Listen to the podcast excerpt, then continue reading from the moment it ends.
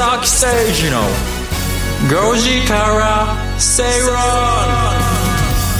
2月27日月曜日時刻は5時を回りました。皆さんこんにちは。吉崎誠二です。こんにちは。アシスタントの内田まさです。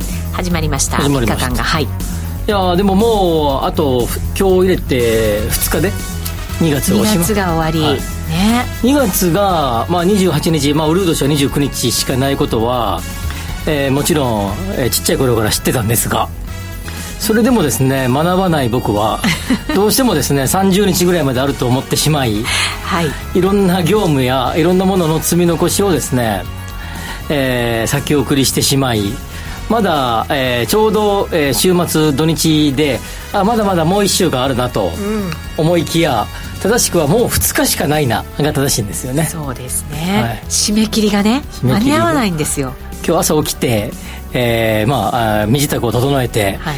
えー10分後にはもうすでにですね、えー自宅の机に座り 原稿をポチポチ打ち朝のね、まあ、今日外に、まあ、金内さんもいらっしゃいますけど、はい。朝のあの番組にこう間に合うようにはい。やってきて、いつもどれぐらいで起きるんですか？何時ぐらいに？6時から、えーとまあ、今日、えー6時から6今日ちょうどぐらいかな？10分ぐらいかな、はい。はい、に起きて。起きて大体普段は6時半からあ走るんですけどほぼほぼ。なるほど。えそんな時時猶予はなく。なく。すぐ机に座り。座り。約1時間15分ぐらい書き。書いて。そしてまあもうちょっとだけ服を着替え、えー朝の番組生放送に臨む。はい8時ちょ2分1分ぐらいかな。ちょっと過ぎぐらいに入りましたけどすでにもう金内さんがお話をなされていて、はい。朝の番組が始まっていて、うん。8時半から僕もしゃべりーのそしてですねその後にこう用事があって移動したんですが移動の中でもですね、えーまあ、手元のス,、えースマホにこのこのことを書こうってメモを打ち ですね。あの思い立ったらねメモしておかないとね、はいはい。忘れちゃうんですよね。かね今の若い方々はあのスマホにフッて録音するらしいですけど。ああ声でね。声でねちょっとまあ慣れてないので、ええ。ースマホに メモし。メモし。というような感じで今昼ご飯も食べつつも、はい。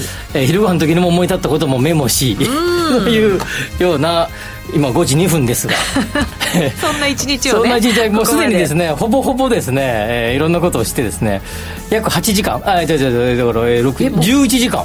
経ちましたね、はい、11時間なんかかんかして、えー お手洗いとおし お食事以外は全部仕事？全て仕事してました。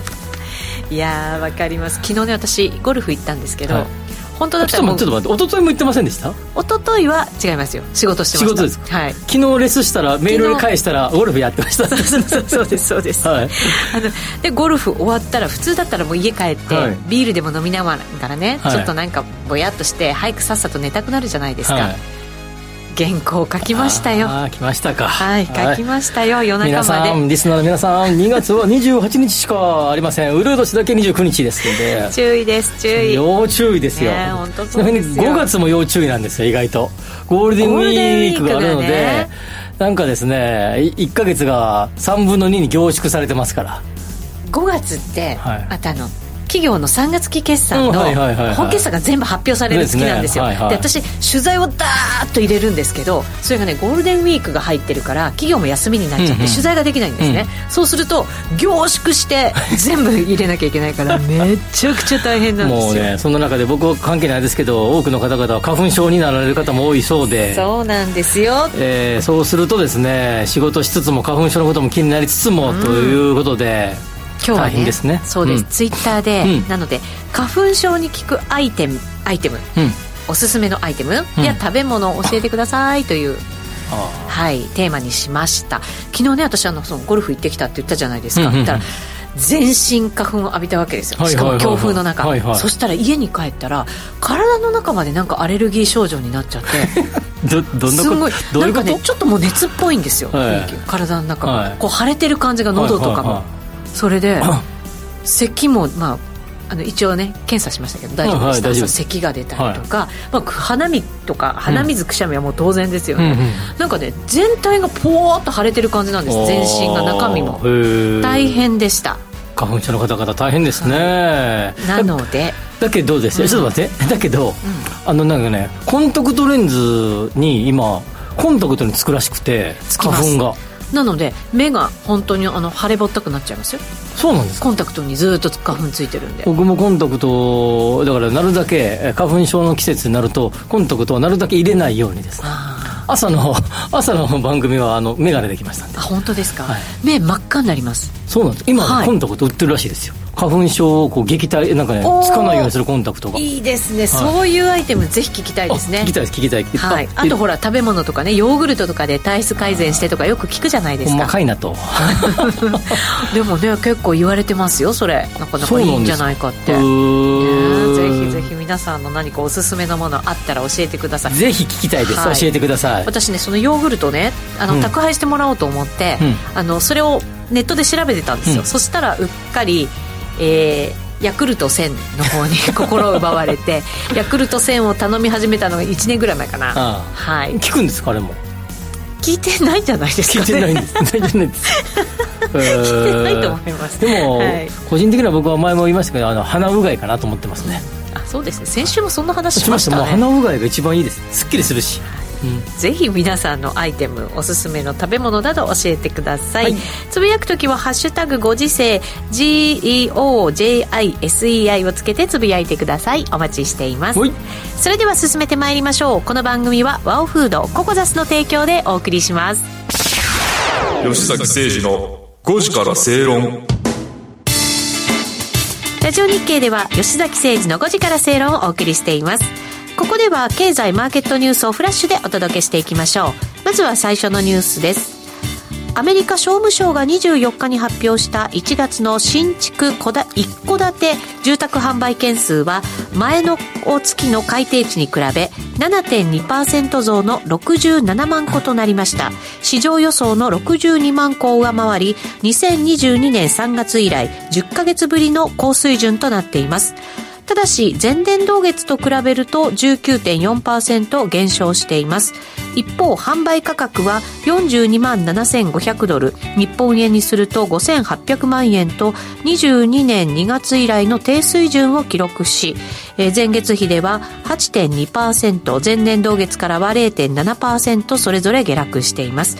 前年同月比で下落に転じたのは2020年8月以来2年5ヶ月ぶりとなります。まあ微妙な数字なんですよね。あ微妙な数字なんですね。数字。でえっと、まあ、全体的な傾向的で言うと、えーっとこうアメリカの住宅価格やだったり流通量が減ってきてるのはまあ事実なんだけど、はい。まあ、新築住宅の、えー数字は、まあ、意外とそう落ちてない、うん。悪くないと。はい。いうような数字になっている、まあ、ただ、えー前年同月比で見ると、えープラスなんだけど、まあえー前月比べると、えー少しは下がってきてるということで、まあ、要はですね、前月に比べると上がってきていて前年同月からだと下がっている。あそうそうそうそうそうですね。ですね。はいです。ねはい。なので、まあ、回復してきてるんじゃんってことなんだけど落ちてたんだけど足元戻ってきてるんじゃんっていう感じですか？で、えっと、NAHB ですね、はい。これが、えー、ネーショナルアメリカハウハウスビルディングハウハウジングビルダーかな、はい。まあ、要はハウスメーカーとかゼゼネコンコムタイ日本でいうと。ビルダーさんの、えー方々へとったアンケート調査ね、うん。市場指数が2か月連続でプラス。はい。だから景況感悪くなくなっ悪くなくなてきてるよってきていると、うん。で、えーさらにですねアメリカの帝東銀行協会まあつまり、まあ、住宅ローンですね。固定ローンね、で見ると30年固定の金利が、えー2月前半には一時6.18%まで下がってきてると。はい。一時期は7%を超えたのが6.18まで来たと。いうことですがちょっとこちら側は金利が上がるムードになってきてる、で今はほらあの、えー、と次の3月の FOMC で0.5%の利上げかもみたいな憶測が流れてきてることもあって、はい。少し上がってきてるんだけど、まあ、まあ、つまりですね、まあ、アメリカの次0.25なのか0.5%で、もう一度、もう一段引き締めていくのかっていうのを迷ってるのと同じようにですね、いろんな指標もですね、結構ですね、そこ打ったか？みたいな雰囲気が出てきたり、そうですね。一方で、えっ、と、何だっけ、あの、ISM 製造業景況感指数とか、えーサービス、非製造業の、えー、経営共感指数とかも上回りそうな予測？いや50ポイント台分？しぶといですね。アメリカのこのね 景気の良さ。しぶといというよりもしぶとくないですか？底堅いねという表現がいいんじゃないですか？やっぱり。だって FOMC はねそれを潰そう潰そうとしてるわけじゃないですか、うん、いやいやまだまだ。まだまだって感じですよね。なのでやっぱりそれを考えると落ちこぐーっときそうな感じからうん？やっぱりいい感じ？みたいな雰囲気が流れてきているというようなことですね。ね、どうなんでしょうね、うん、これね。こういうの時時にですね、この、この先どうなるか予測してくれとか一番困るんでね。微妙なんで、すごいね。微妙なんですね。微妙なんでね。こういうの一番困るんでね。でね、一方で、まあ、何度も喋ってるように、中古住宅のやつは結構流通は落ちてきてるので、はい、まあ、全体感的には下がってきてんだよね。うん、これ、うん、新築だとするならば、うん、これも、建てる時のお金っていうのはまだまだ高くかかっちゃうわけですよね。なんか資材とかもね、はい、高止まりっていう感じなら、はい、だからやっぱ価格はなかなかこれ下がりにくいよってことなんですよね。でもピーク時からは下がってきてるね。あ、そうですか。はい、まあでもこれは企業努力っていうか、まあ例えばちっちゃくしてとかね、うん、サイズを。まあ、そうすると下がってきますからね、これぐらいでかなっていうところを、まあ、見込んでデベロッパーも販売すると、あデベロッパーというか、ビルダーも販売すると、はい、いうことだと思いますね。まあ、もうちょっと見ましょうっていうことなんだけど、はい、ただ、いろんな数字が意外とこう、もうちょっと見ましょう、見ましょうって、ここ数か月言ってんだけど、意外といいね。みたいなのばっかなんですよね。ですね、はい。本物かいっていうとこから、本物じゃね？ぐらいの感じになってきてると、はい、いうところだと思いますね。そうするとねでもね FRB もどんどんまた利上げするようになるとまたどうなるかってことですよね。どうなんですかね？いろんな方々のあの見通しを取ると0.5%の見通しの人と0.25%の人とどっちが多いんですかね？今は40%ぐらいは0.5を織り込み始めてるらしいです、うん、でも逆に60%は0.25、うん、もちろんあれか。あの上げないっていうのがまあわずかながらあるんか。もともと0.25が体制でしたからね、はい、それがだから徐々に0.5が増えてきちゃったよっていう感じですかね,、ね。先行系の指標みんないいんだよね。いいんですよね。そうですよね。そうですよね。そうこれだけ利上げしてもまだいいんだみたいな。だってだって6.18ですよ。で上がってきて6.3とか4になりそうな固定金利がですよ、それでも 売れるってすごいですね。そうですよね。だからあの金融政策も金利5%前後みたいなね話ありましたけど、うん。6%っていう数字出てきましたよ。ターゲットあターミナルレート、はい、えー、すごいね。どんな世の中になるんでしょうね。なんか言葉がないね。日本とえらい違いだな。本当そうですね、はい、続きいきましょう大手ゼネコンの不動産開発投資の稼ぐ力が向上しています、うん、清水建設がこのほどリート志保不動産投資信託を蘇生したほか鹿島は銀座などで高級物件の開発に乗り出しています。長期化する資源高などで主力の建築事業建設事業の収益悪化が鮮明になる中粗利益率で2割を超える非建設事業を拡大し、安定した利益成長を目指せる体質づくりを進めているということです。うん、えーとまあ、公共工事、あるいは民間の、えーまあ、大型建築の利益率、まあ、ざっくり10%程度。10%? はい。はい、まあ、この日経新聞の記事でいうと、えーまあ、最近は9%弱ぐらいという出てますまあ、まあ、ざっくり10%みたいなのが、まあ、一つの目安が、はい、えー、民間工事を取るともう少し高い。えー、感じになってくると、はい、あの民間というかあの、まあ、例えばオーナーさんが賃貸住宅を建ててくれてくると、まあ、15とかぐらいを取れるような見込みでやるとい。うところなんだけど、えー、もっとやっぱ収益率が高いものにこうシフトしていこうということで、えー、カジマが高級物件を開発。カジマはゼネコンなんだけど、マンションも作ったりして、マンションも販売、まあ実際の販売は販売会社に、えー、任したりとかすることが多いです。が、はい、まあ、デベロッパーとしての、まあ、建てたものを実際に売り主としても過去にやってきたこともあります。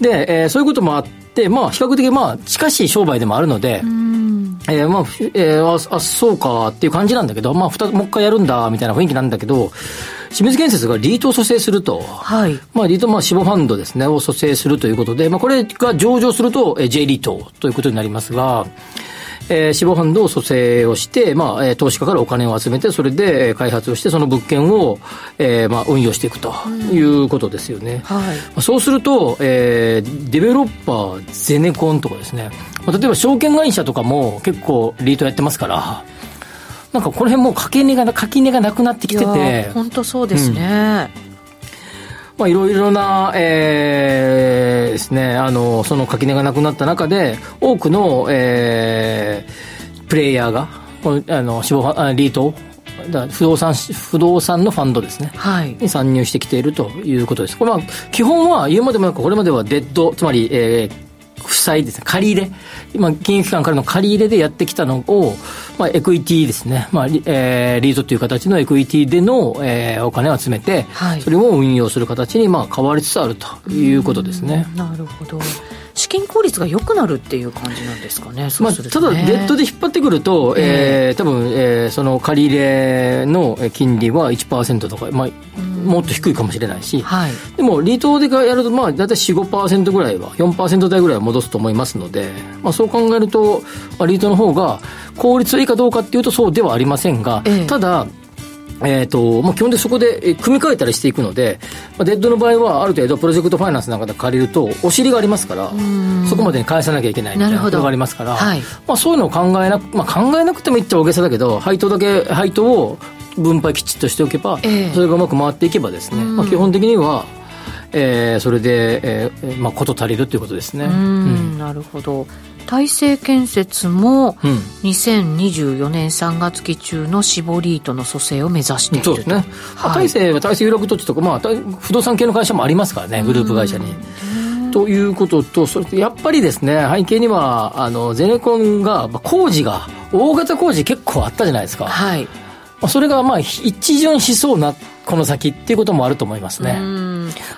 大手建設2024年問題とか何2025年問題とかなんかありますね。はい、えっと、24年問題は、えー、あの労働環境。労働環境、はい、人がやっぱり取れなくなってくるしやっぱり人件費も上がってくるし労働時間のアッパーが決まるってことね。あの働き方改革の一環で、ということですが、まあ、23年問題と言われている大量のオフィス供給があって、まあ、つまりそれはそそこまでに竣工物件が大量に出てくるということですから、はい、まあ、その後に、えーまあ、あ新たな商売を考えなきゃいけないということで、まあ、これ結構ですねあの、まあ、まあ、日経新聞もでっかく報じてましたけれども、えー、なんていうかな、まあ、まあまあまあ、まあ、ビッグニュースですよね。本当そうですね、いろいろ形が変わってくるよという、ね、そうですね、ビジネスのやり方が変わってくるよということで、うん。ね、それでリートに来たかみたいな感じかな、はい、その中で上場するリートが出てくるかもしれないですね。うん、確かに、はいさあそれでは最後いきましょう。大和ハウス工業は物流施設やマンションなどを開発する際の投資基準を引き上げました。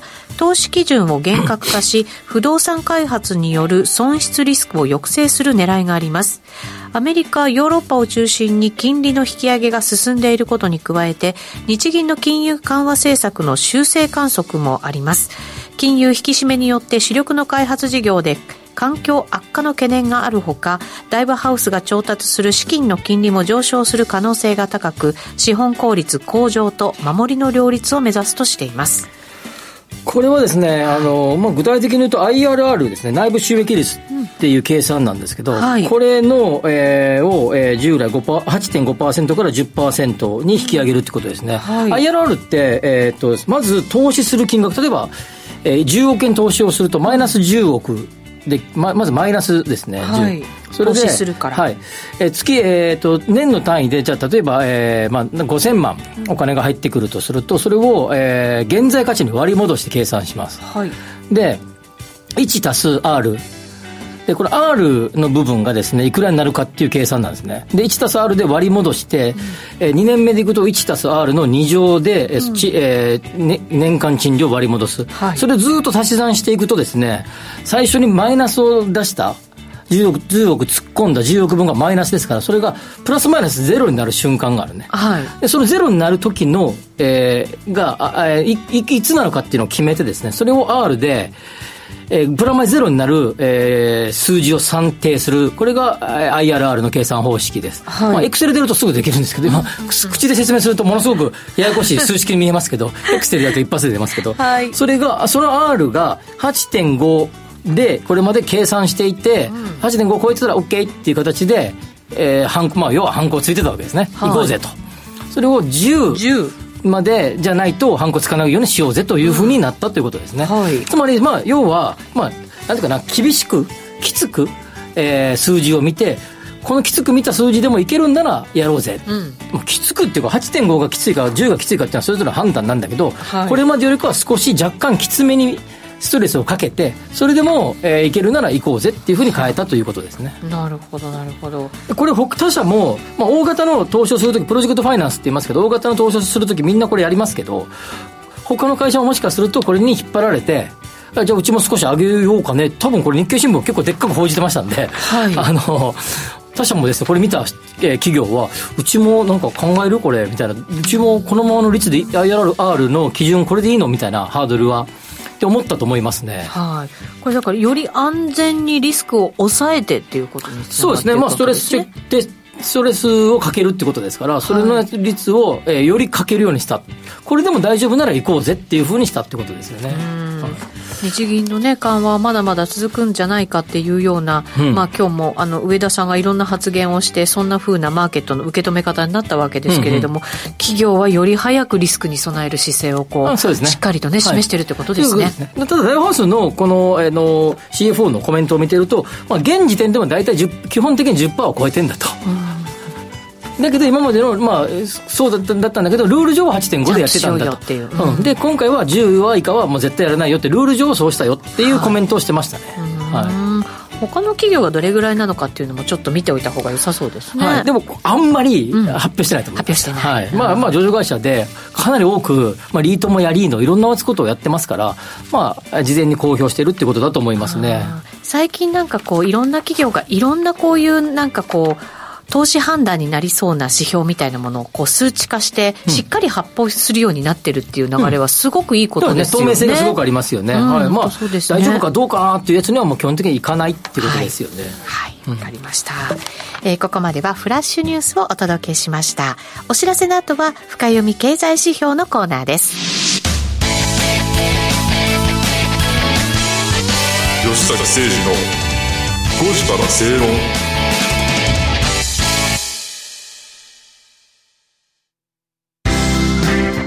生100年時代。あなたはどんな人生を描きますか？お金に困らない人生にしたい。やりがいのある仕事に就きたい。お気に入りの間取りの家に住みたい。あなたの描く理想の人生をココザスが幅広くサポートします。さまざまな資格を持った専門家がお金仕事住まいについて無料でアドバイス。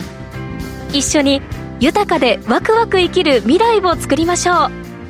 詳しくは番組ウェブサイト右側のバナーからココザスホームページをチェック。番組アンカー経済ジャーナリストの町田哲です。アシスタントの杉浦舞です。金曜午後4時は1週間の世界と日本のニュースがわかる町田哲の深掘り。気になるニュースをとことん掘っていきます。激動する時代の中で確かな視点を持つためにも町田哲の深掘りぜひお聞きください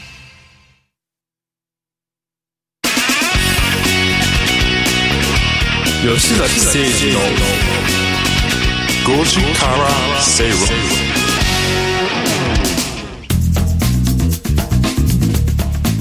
さてラジオ日経では吉崎誠二の5時から正論をお送りしています。月曜日はツイッターでね、あのリスナーの皆さんからいろんなお話を伺ってるんですが今日のテーマ花粉症に効くおすすめアイテムや食べ物を教えてということで伺っています。ただその他のコメントもいろいろ皆さん書いてくださっていて。今日はなんかあの不動産話のやつあが。あやっぱり多いですか？結構先ほどのフラッシュニュースの3つのネタどれも結構まあまあマニアックな、濃い不動産ニュースでしたので。はい。はい。一つアルタンさんからのいただいたもの、はい。賃貸の方も賃貸の方も？じゃない？方もでいいですか、えっと ZORI ジロー。でいいですか、新規家賃指数っていうのがあるんですね、年末から収まっているからインフレ鈍化は間違いないだろうけどサービス業のインフレがえげつないのねときました、そうですねこれは年末12月17日かな？の時に、えー、のアメリカ株の時に説明し使った資料でも、えー、 Zillow Observed Rent Index ですね、はい、のやつを使って解説しましたけど、まあ、大体30%ぐらいですね賃料のウェイトが CPI にあるので、まあ、それが結構下が下がってきてるのでそういう意味じゃインフレ鈍化間違いないだろうけど、まあ、その通りなんですね。他が結構高くてですねその中で今レントが下がってたんだけど戻るかもしれないって話ね。うん。そうなんですよ。そうですねでもなんかね皆さんからやっぱりちょっと注目たくさんあるみたいでドリル師匠さんから、うん、今年のアメリカのリート危険な香りがするとか。特にオフィスね。ね高見さんからも去年からぼやいてるけど三井不動産がかなりアメリカの不動産にぶっ込んでるけど、うん、今年の夏過ぎにどうなってるんやろてんてん。てんね。ねヤードのところねでっかいの作りましたからね。マンハッタンのね、はい、アメリカのリートはですね多分あこれ3つ目のコーナーでやろう。はい。リード読書でこれちょっと取り上げよう。はい。ありがとうございます。じゃあ、まずは、このコーナー、深読み経済指標のコーナーです、うん、今日はですね中国不動産市況の話をあのしていくということですがまずちょっとこの記事ご紹介していきましょう、うん、新型コロナウイルスの感染を封じ込めるゼロコロナ政策を終えた中国で富裕層が海外に資産を移す動きが活発化しています経済格差縮小を目指す中国政府の取り組みが懸念材料で海外への資産移転の動きに拍車をかけているということです。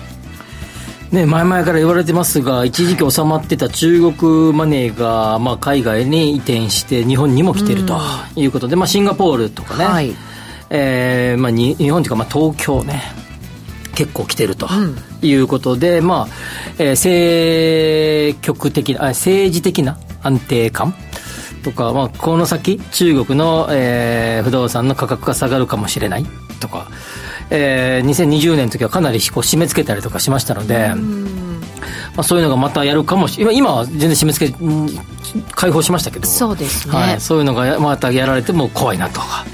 えー、ロックダウン時結構えげつなくしたなとか、はい。まあ、なんか考えた時にちょっと中国だけね、えー、お金に置いとくのは怖いな資産置いとくのは怖いなっていうことで、えー、シンガポールだったり日本へお金が入ってきててもう一個の記事なんか見てると、えー、結構ですね、まあ、物件名こあのベルタスの記事なんか結構出てますけど、えーまあ、どの物件がどうのこうのとは言わないですが、ただ結構ですね、えー、新しく新規で売り出した物件に、えー、の、まあ、有名どころのデベロッパーが分譲するマンションにはかなり中国の方々が買いに来てるんではないかと、ないかとは、はい、買いに来てるようだという記事ですね。そうですね、はい、不動産経済研究所によりますと、今年1月に東京都区部で販売した新築マンションの平均価格は8455万円と前年同月に比べると10% 13%高ということになっているということですね、うん、また特部以外でもその高値広がっていて、うん、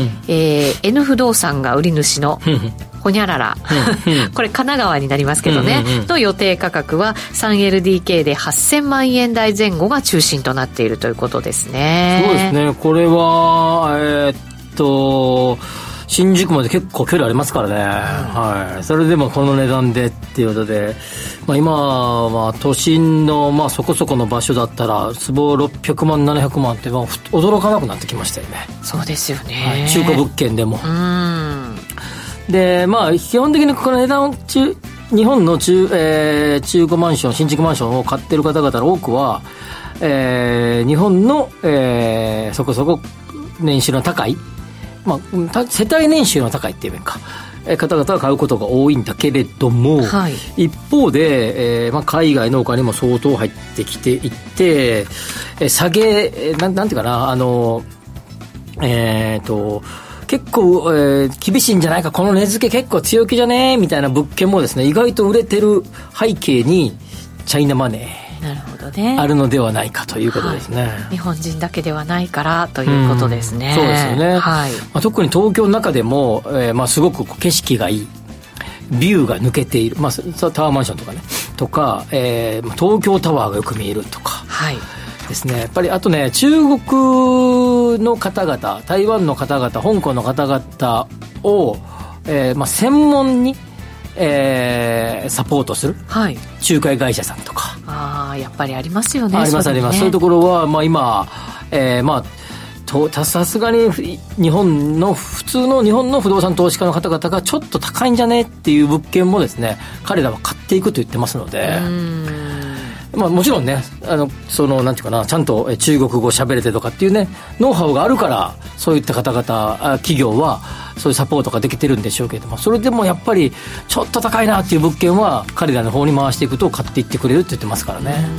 ただそういう動きがあると、全般にやっぱりなかなか値段下がらないよねってことにはなるわけですよね。ですねですね。そうですね、うん。そういう感じで、まあ、しばらく続きまあ、よっぽど金利が上がらない限りしばらく、えー今の不動産価格が高いのは続くんだけどただ一方で、はい。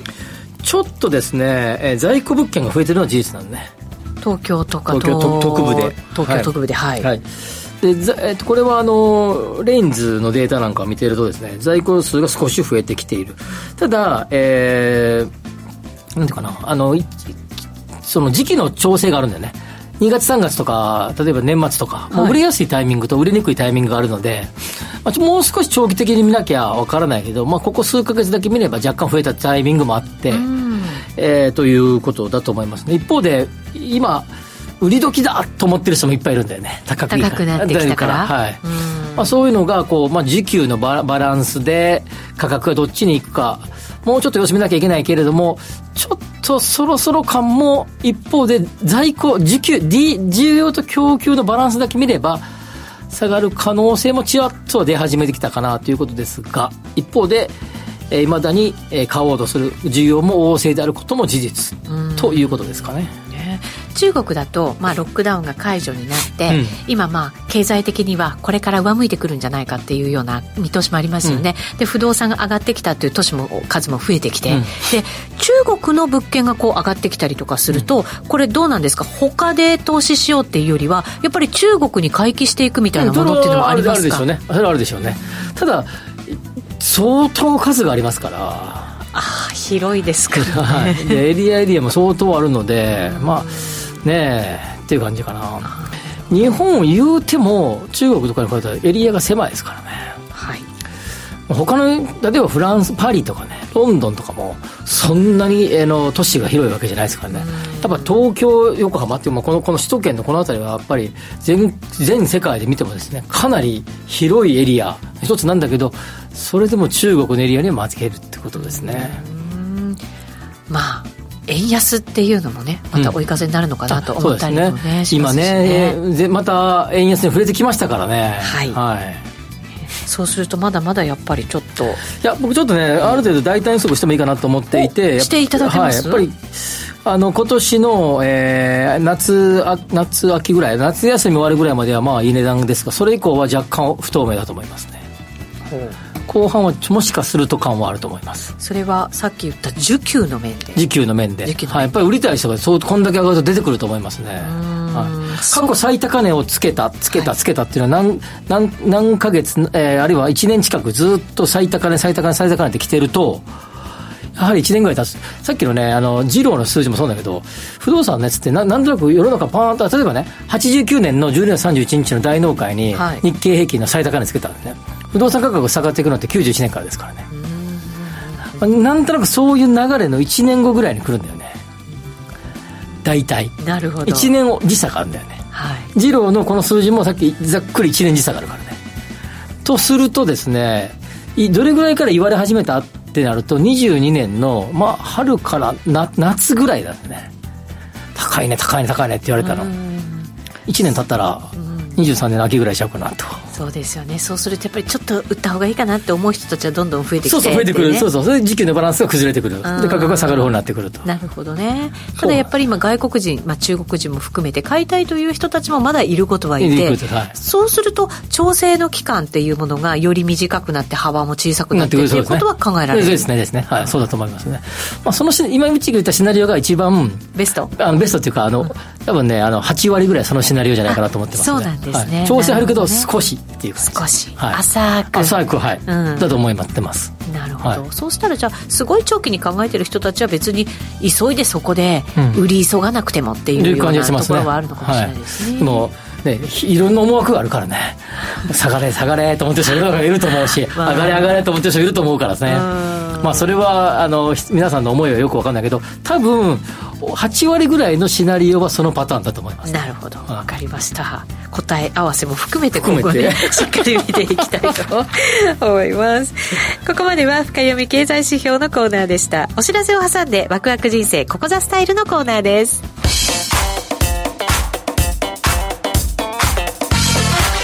崎誠二の5時からスペイロン。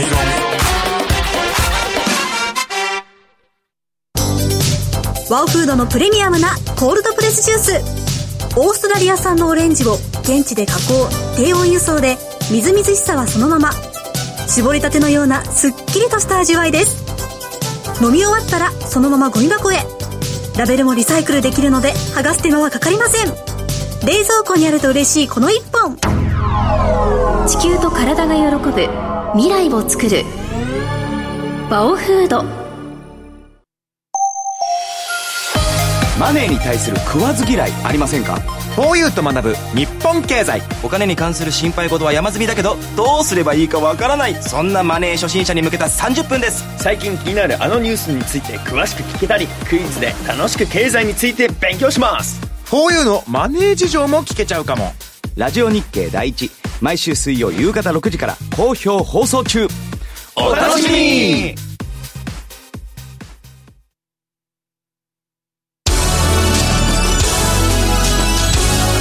吉崎誠二の5時から正論 Accurate Communication Time 500さてこの時間はワクワク人生ここザスタイル。人生100年時代を豊かでワクワク生きるためには一体どうすればいいのか。このコーナーでは結婚やお子様の誕生転職リタイア住宅購入など個人のライフイベントを充実させるヒントをリスナーの皆さんと一緒に探していきます。今日は先週に続いて J リートリート特集。はいおの特集銘柄選びについてお話しいただきます水曜日でもいっぱい喋ってるけど、火曜、えー月曜日ではちょっと違う話もねお。してみようかなと。はい。どの話からしましょうかねということで、うん。まずリートのえー指標あ株式の指標ってまず何かね。P PBR PBR とか PR とか、まあ PR と PBR、はい。あとは配当利回り、そうですね。まあ、インカムゲインの側面インカム狙いの側面が強いリートでは、まあ、分配金利回りって言いますけど、まあ、いわゆる配当利回りですね、はい。は結構重視する方多いですよね。そうですよね。私もここ真っ先に見ちゃうかも、分配金利回り。利回り、はい。まあ、原資は賃料とそれと、えー物件の入れ替えのよる利益がはい。原資が分配金利回りはい。です、で、えーっと今今日今日の終値ベースでいくと4.09%、全部の平均が。1.09はい。で一番低いので、えー、2.23%、あ違う違う違う違う。あそうね。に2.23%で一番高いので、えー、6.86%、となってますね、えーですがまあ低い利回りがじゃあいまいちで高い利回りがいいのかというとですね、はい。まあ、不動産では、まあ、まあ株でもそうですけど、まあ、それが一概に言えるわけでもないということですね。なんとなくですよ。はい。数字がまあ低いと安定したもの、うん。ちょっと安全性もあったりするのかなって思ったりとか、でちょっと高いものになるとまあリスクもはらんでたりするのかななんて勝手に、うん。これまあこの分配金利回りだけじゃなく、うん。なんとなくこういう指標とかだと思っちゃうんですけどね。そうですね、まああの僕も大学院で金融工学というとこやってましたが、はい。まず一番最初にリスクとリターンの関係と、まあ、リスクリターンつまりリターン利回りはリスクが高ければん。リターンが高いと、はい。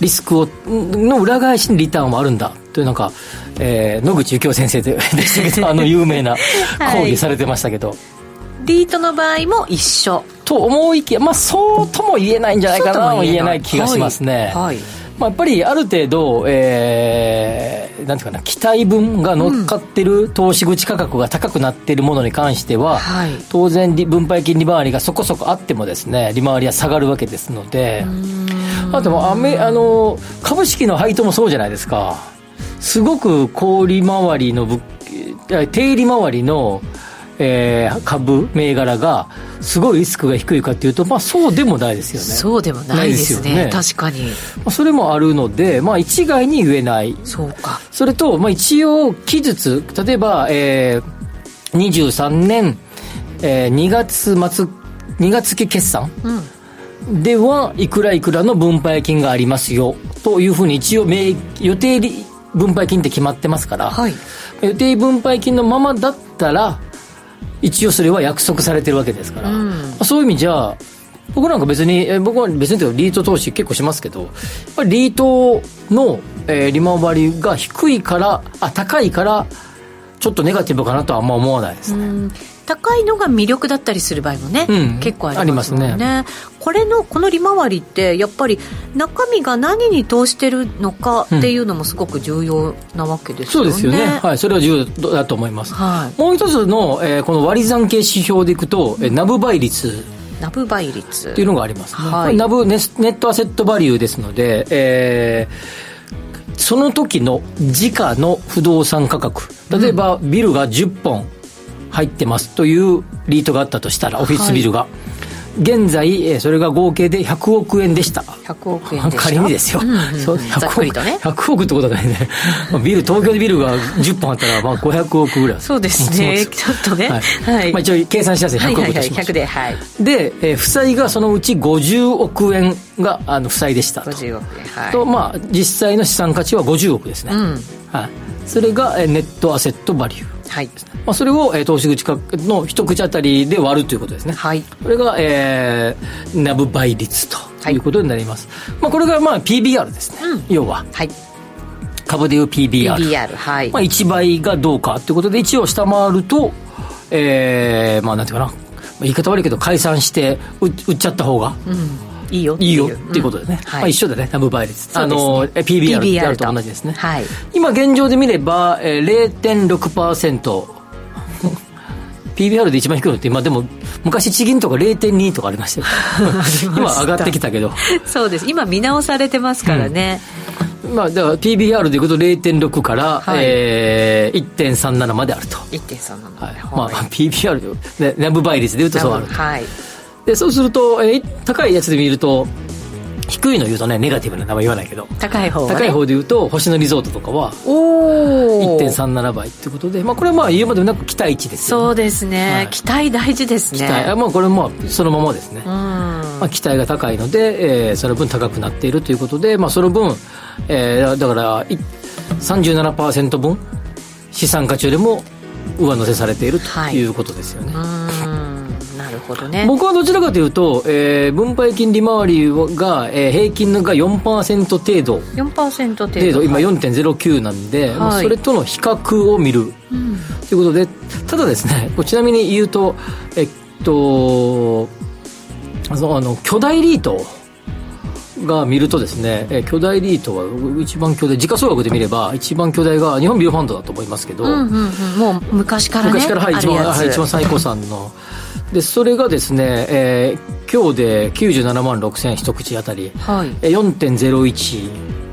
4.01が利回り。でナブ倍率0.97ということで、まあ、大体ですね日本ビルファンドの数字がへふなんていうの？基準？基準、うんこれが。はい、っていうふうにまあ見るとまあ一番分かりやすいんじゃないかなとも思いますね。なるほどね。やっぱ大型リートうん。を上位全部いくと、えービルファンドがえー4.01%、次が、えープロロジスリートですね。これは、えー、と物流リートですけど3.36、えージャパンリアルエステートがこれもあれですね。あの三菱地所系のあの一番最初に上場したやつですね。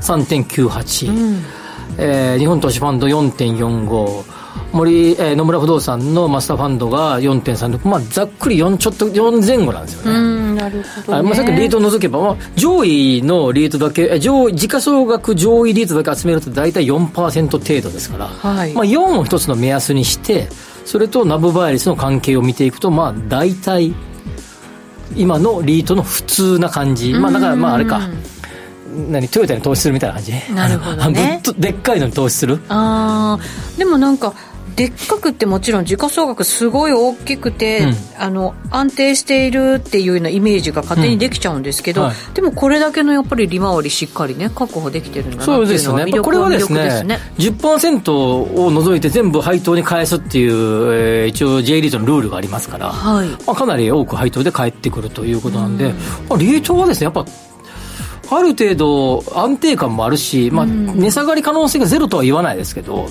あ、利回りのことを考えたらですね、まあ、4%ぐらいははい。あ日本ビルファンドこう巨大リートに入れて、まあ、大体4%ぐらいでそんな価格も大きくぶれませんからねね、あの、うん。ポートフォリオのね一つにって言って、い。吉崎さんも言ってて、はい。自分じゃ本当に直接投資できないものってありますから、ね。星野リゾートなんてやっぱりそうじゃないですか、はいいやいやそんなこと言ったら、ねあれですよ。霞が関ビルとか言ってますから。うん。ね、そうなんですよ。だからそういうのを守ってる気分で投資をポートフォリオに入れるっていうのも本当にね有効かなと思ったりしますあねの森ヒルズリートなんていうと俺森ビル一部持ってあのもあの六本木ヒルズ一部持ってんだって言いますからね。オーナーだぜ六本木ヒルズオーナー俺だぜって言いますからね。そうですよね。そういうほんのわずかですよ。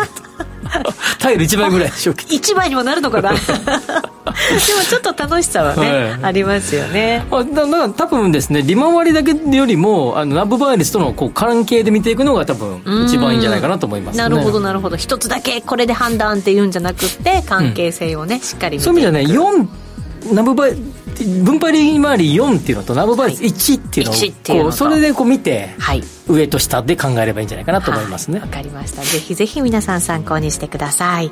ということでここまではワクワク人生ここザスタイルのコーナーでした。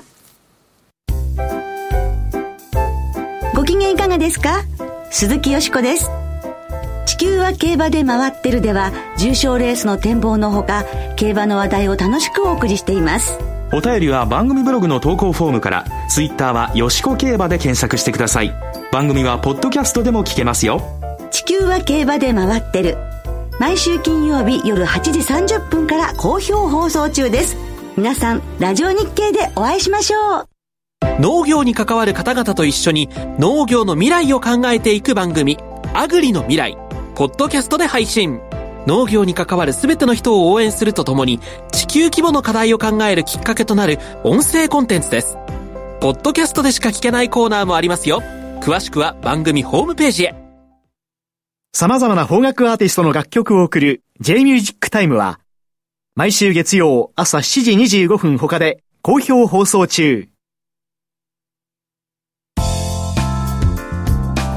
さて皆さんからコメントたくさん頂戴しています。高見さんからむしろ視点を変えてこれだけはもう投資やめとけっていうゴミリートとか教えてほしいわいな。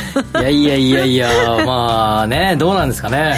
ねえそれぞれいいんじゃないですか？そうですか、うん。ドリル師匠から月曜は話の密度が濃い。あありがとうございます。嬉しいですね。特に月曜最近ね不動産ネタにこう固めてますからね、うん。もうガンガン喋ってますこれはもう引き出しね山ほど持ってますから。はいあのね私土曜日に全然違うセミナー担当してたんですよ、はい。そしたら女性の方からコメントいただいて、はい。はいあのいつもラジオ日経の番組聞いてますあって。アンケートにそうなんですよ、はいはい全然ラジオ日経と関係ないところですよ、はいはいそしたら吉崎さんの番組が一番好きですこれねこの番組ね月曜日ね、はい。不動産マニアにはたまらない番組になってきた、そしてこれから始めようという方もねね。はい。いらっしゃいますのでぜひぜひ参考に。曜日によってね毛色が違いますから、そうなんですよ。だから3曜日揃ってね聞いていただくといいんじゃないかなと思います、他にもたくさんコメントいただいたのに入りきらなかったな。はい、ね。でも花粉症ちょっと参考にさせていただきます。耳鼻科に行って薬もらって飲むっていうのが一番だそうですよ。あそうですか。まあ、はい。い、ろんなものねけん帰ってきたら手洗って、シャワー浴びて、寝るというのが一番いいんじゃないですか。わかりました。この番組はワオフードココザスの提供でお送りしました。明日も夕方5時にラジオ日経でお会いしましょう